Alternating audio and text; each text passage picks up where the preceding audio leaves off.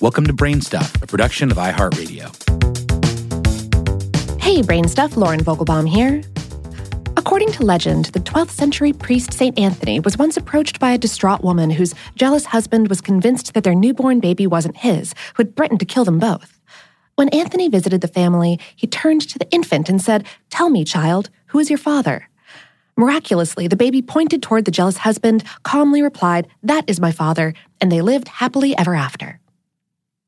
You only need to turn on daytime TV for a couple minutes to know that not all paternity tests deliver such welcome news. The daytime talk show Maury is so famous for its high drama paternity test plot lines that it sells mugs and t shirts emblazoned with the catchphrase, You are not the father. While maternity has always been taken for granted, for most of history, paternity was an open question. Until the advent of super accurate DNA testing in the 1980s, there was no way to be scientifically certain who a baby's biological father was. But that didn't stop people from trying. We spoke with Nara Milanich, a history professor at Barnard College and author of the new book Paternity The Elusive Quest for the Father. She says that 19th and 20th century scientists and pseudoscientists were obsessed with unlocking the mystery of paternity and tried just about everything to discover the holy grail of heredity. Meanwhile, newspapers of the time fueled the paternity test frenzy by closely covering sordid stories of cuckolded husbands and lecherous celebrities and their disputed progeny. In the 1920s, for example, there was a rash of anxiety in the United States over babies allegedly being swapped in hospital maternity wards. Judges were put in the Solomon like position of having to decide who these babies' legitimate parents were, and they were desperate for an objective test that could solve paternity suits once and for all. Some researchers insisted that the ridges on the roof of the mouth contained patterns that were passed on from father to child. Others relied on the race based pseudoscience of eugenics to create a list of physical traits like nose size, ear shape, and hair texture that supposedly invariably passed from generation to generation. But the man who really captured the popular scientific imagination in the 1920s was Dr. Albert Abrams and his Oscillophore. Abrams developed a set of theories about the human body's electrical system, which he called the electronic reactions of Abrams, or ERA. Convinced, like many others, that the key to unlocking heredity was in the blood, he invented an instrument called an oscillophore that purported to measure the precise electronic vibrations in drops of blood. He said Irish blood vibrated at 15 ohms, for example, and Jewish blood at 7 ohms. Despite the suspect and racialized science behind the oscillophore, Judge Thomas Graham of the Superior Court of San Francisco hired Abrams to determine the outcome of a high profile paternity suit involving one Paul Vittori, who refused to pay child support for an infant daughter he claimed was not his.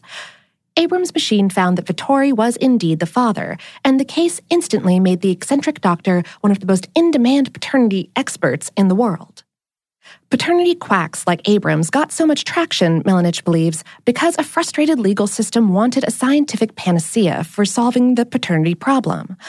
Also, American society in the 1920s was grappling with anxieties over rapidly changing gender roles and the newly public sexual independence of women. These tests, as inaccurate as they actually were, offered the air of calm assurance. But what's even more remarkable is that in the 1930s, scientists discovered that human blood really did contain some definitive clues to a person's parentage. It wasn't electronic vibrations, but blood grouping, or what we now know as blood typing A, B, AB, O, etc. Blood grouping follows some immutable rules. For example, if a baby has type AB blood and his mother has type A blood, then the father must have B or AB blood. Finally, judges could use actual science to determine if a man could realistically be a child's father. But even science, of course, has limitations. In the early 1940s, famed entertainer and womanizer Charlie Chaplin was taken to court in a paternity case brought by his former protege, Joan Barry. Barry was 23 and Chaplin 54, and she alleged that he was the father of her newborn baby, Carol Ann. The court case, deliriously covered in the papers, featured the first high profile use of blood group testing in a paternity suit. And when the results came in, they conclusively showed that Chaplin could not be the father of Carol Ann. Case closed, right? Not so fast. The jury found that Chaplin was indeed Carol Ann's father, if not biologically, then by merit of his close relationship with her mother, and his infamous history of marrying and quickly discarding much younger women. Despite the real progress made in paternity science, the problem of paternity had somehow managed to get more complicated. Milanich said, The problem with the Chaplin suit wasn't with the test. It was that people have different definitions of the father, one that's biological and one that's social. We've asked science to solve something that isn't scientific. In ancient Rome, a husband was legally considered the father of his wife's children, no matter their paternity. This legal principle is still law in many U.S. jurisdictions. A husband may still owe child support to a child he raised, even if a paternity test says he's not the real dad. A decade after the Chaplin case in 1953, California law was changed to basically say that if a paternity test showed that a man was not the father of a child, then the matter would be considered resolved. Other states followed suit. Meanwhile, DNA paternity tests, which went mainstream in the 1990s, have taken all the guesswork out of determining the identity of the biological father. Milanich says that they are 99.99% accurate if done right and can now be bought for around $14 at your local drugstore or online, plus a 130 lab fee for running the test. There are even mobile DNA testing vans where the full testing can be conducted. But as Milanich argues in her book, even the perfect paternity test leaves a lot of questions unanswered. Quote, who as a society do we want fathers to be? That's not something a geneticist can solve.